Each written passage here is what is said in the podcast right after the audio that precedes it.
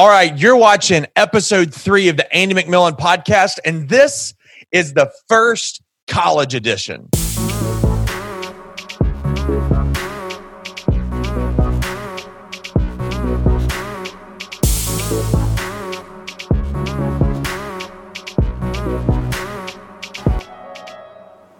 I want you to take a second, welcome my friend Michael Sutherland, who's joining me. He's a senior at the Southwestern Assemblies of God University in Waxahachie, Texas. How about you, Michael? How you doing today? I'm doing great. I'm real excited to be here. I'm really excited to get everything going, uh, to kind of dive deeper into the word, but also just kind of catch up. And over over here in Waxahachie, Texas.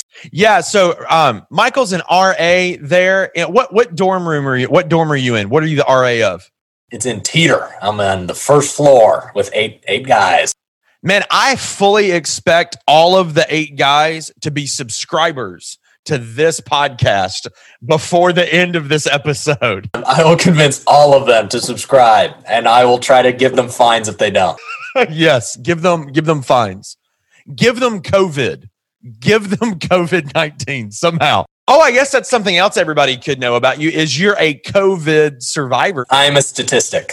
Yes. So Michael is is um coming in today to, to talk to us a little bit about unity in the body of Christ. And uh, if you've been watching the other episodes of this podcast, you know that we're here to talk about life.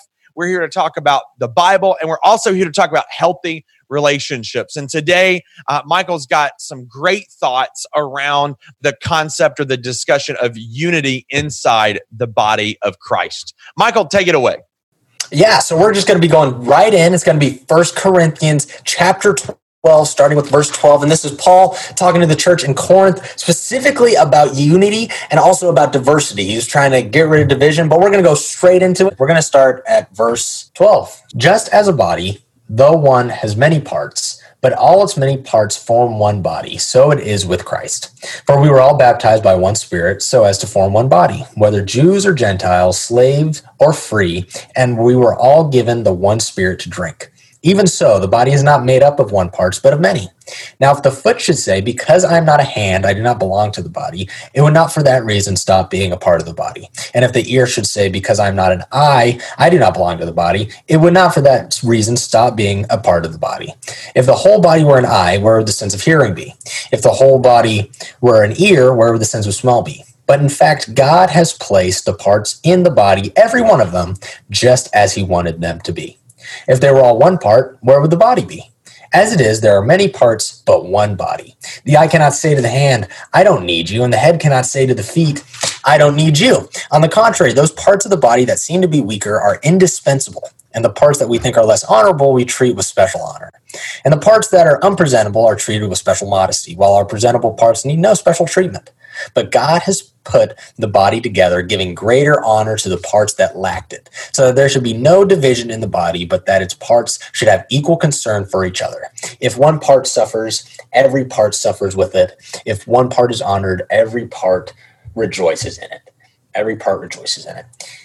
I really love, uh, I really love just like this part of this chapter. Um, it definitely is like Paul just kind of reaching out, talking about how, as Christ followers, uh, no matter who we are, we really should all be united because of one cause. And I think I, I love the beginning part and the very beginning part is it talks about no matter who we are, we all belong to the body of Christ. We're all we're all a part, no matter if you're an eye, no matter if you're an ear. He uses that kind of symbolism and that imagery, but it doesn't matter who you are. We all belong. If you go at the very beginning for uh, at uh, it starts in like verse 15 and 16. He talks about if a foot should say just because I don't belong to the body doesn't mean that it stops being a part of the body, and just as an ear would say I don't belong to the body doesn't mean that they stop being along to the body. And I think it's something that in churches churches today and ministry today, we should really be resembling this idea and we should really presenting this idea to others that you belong. You belong. It doesn't matter your race. It doesn't matter your hobbies. It doesn't matter what your job is. It doesn't matter what uh, social class you're in. None of that matters. But as long as you are a Christ follower, you belong to the body of Christ. Yeah, no, I mean that's such a, a, important truth in this season that we're in. Um, the the climate has never been more tense uh, in my lifetime, and I'm sure in most people's lifetime, than it is right now. And when you look at just the political climate alone, I mean, th- you could talk about a lot of things, how people feel about race issues, but just the political climate alone is intense. Um, I, I was talking with a friend today, actually, and he said, you know, I shared a personal political view uh, that that's not an uncommon political view and, and has no moral or ethic to it. It was just a kind of on the side note uh, with a with a couple of friends that he had known for several years, and he told me he said once uh, once I shared that political view, I started getting phone calls. He told me from a few different people wanting to know if I'd like walked away from the faith and became this other person. And the the thing that he shared, the belief that he shared, uh, was had no uh, biblical really like concrete issue. Like it wasn't like biblical versus unbiblical. It wasn't anything like that. It was just a personal opinion. But because of that, somebody took that and said, well, that must mean that you're in this political camp. And that means that you're probably walking away from the faith, which is ridiculous. Um, and, you know, we, we live in a time where we look at people and we say, well, if you if you function this way or you think this way, uh, then maybe maybe you're not a part of the faith. But what we see in this passage is God uses everybody in different ways to make up the body. And when it comes to issues like politics and how we feel about those things, one view may have a greater focus on um, the the mercy and the grace and the benevolence of God versus versus another, and they're not right or wrong or biblical or unbiblical they are just different parts of the body of Christ. Different parts of the body of Christ. And I think it's something that we should really be trying to to, to focus on. Uh, I know there's a lot of uh, Christian. I've been to a lot of churches across America, and sometimes you go to certain churches, you go to certain places, and it's almost like you look around and everybody is like the same. It's almost like everybody's kind of the same person. They all have the same political beliefs. They all have uh, everything kind of looks the same, and that's not what unity is all about. That's not what it's all about. It should be about diversity within in unity. So it shouldn't matter no matter what political opinions are because we're all Christ followers and we should be able to keep everybody and we should also be able to celebrate everybody that is within that same unity, that same community of Christ followers. It goes on to talk about through verses 22 through uh, 24, and he's talking about how there's certain parts of the body that may seem weaker, but but we treat them with with, with special modesty. There's different parts of the body that may look uh, what is this area? It's like less honorable, but we treat them with special honor.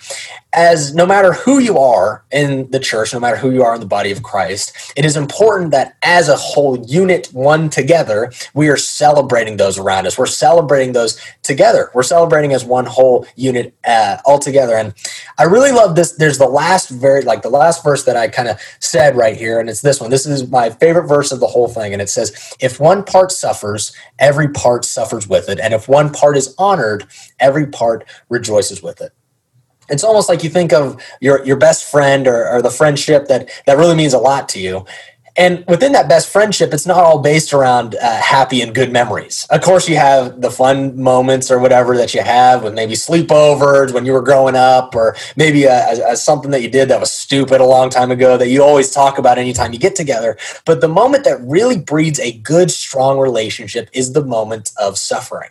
It's a moment of suffering. And it doesn't say that as when somebody suffers that you have to be there to fix it. I think we put a lot of pressure on ourselves as Christ followers that when somebody is hurting, we have to do everything in our power to try to fix them. But instead, what if we took time to just suffer with them?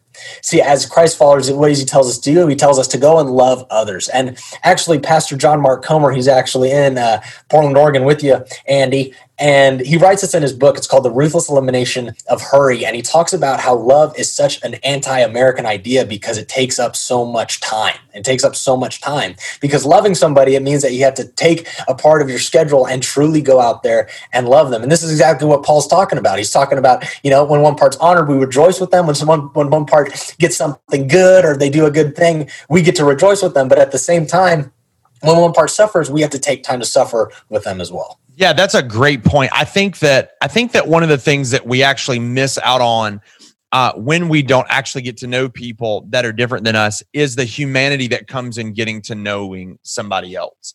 And I think that for at least for me, and I, and I would assume for most people, that the less we know about a person individually, the more judgmental uh, we are with them, especially when we see that they view things differently than us. But the more we know people, the more grace and mercy we personally carry for those people in our life. And I mean, this is a big, important issue because the the more I spend time with somebody, the more I love them, the more grace I have for them, despite uh, moral issues we may disagree on, despite political views we may disagree on, or, or anything else for that matter.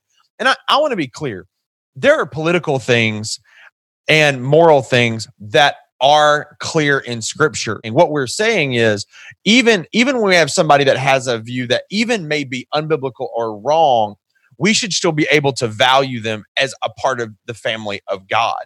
And there there are people that are going to have issues uh, and or th- there are people that are going to have conflict that you can't settle.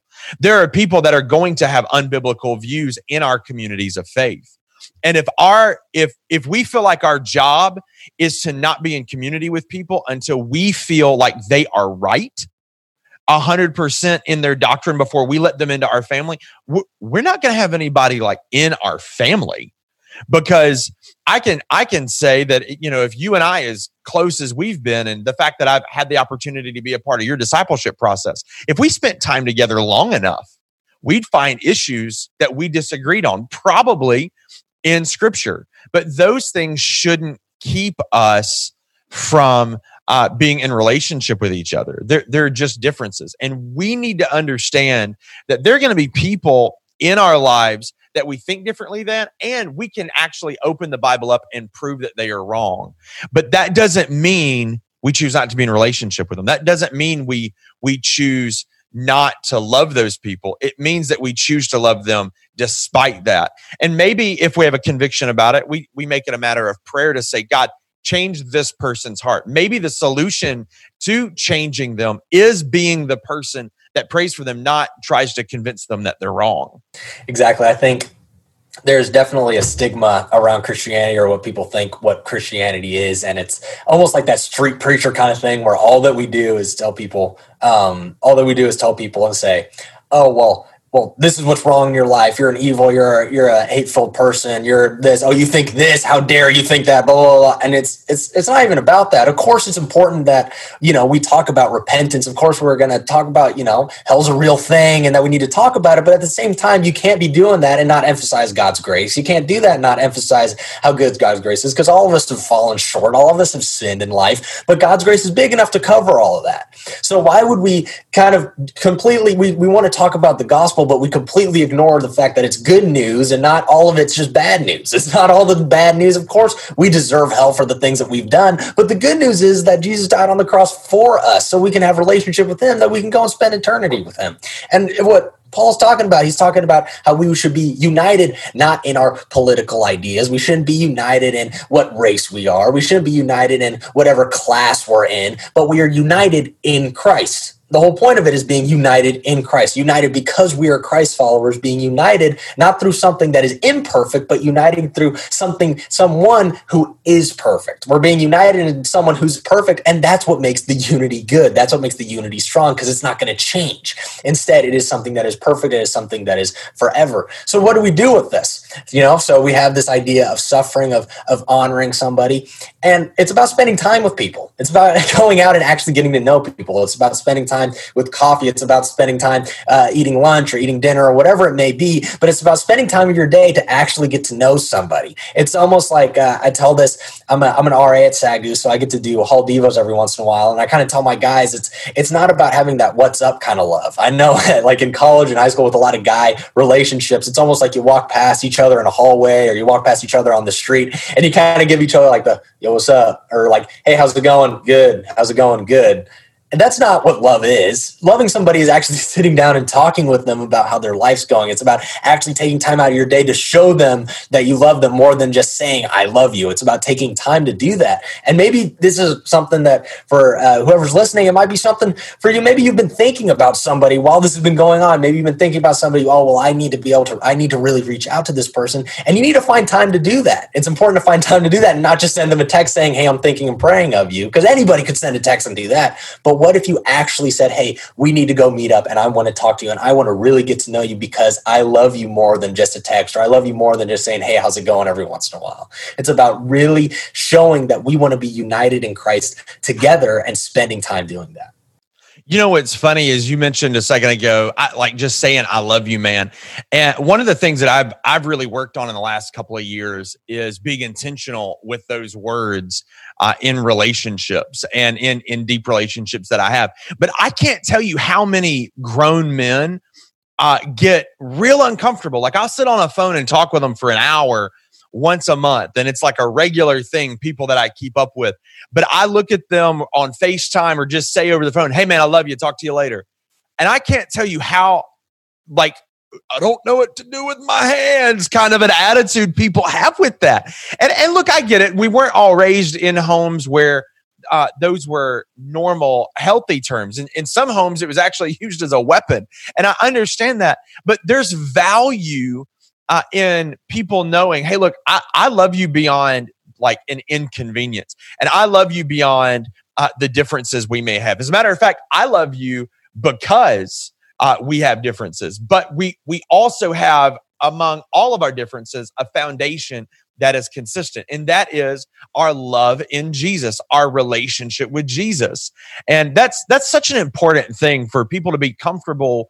uh, not necessarily look I get it. If you don't want to say it that's fine. But you should be comfortable knowing that hey there's there's a person that you love deeply enough that you're gonna you're gonna love them past the things that you uh, disagree with. And you and you said it earlier also it is about time. It's about getting to know those people. And you're not going to get to know those people by drive by how how you doing? It just, it just doesn't work that way. Yeah, Michael, that was really really good. Well, we want to say thank you so much for being here today, man. Uh, it's it's been a lot of fun having you, getting to catch up with you a little bit. Uh, hopefully, you will get some sleep in Texas. It's a little later in Texas than it is in uh, in Oregon, where I'm at. Now, I'm not from Oregon. I'm from the good South, Sweet Home Alabama, Roll Tide.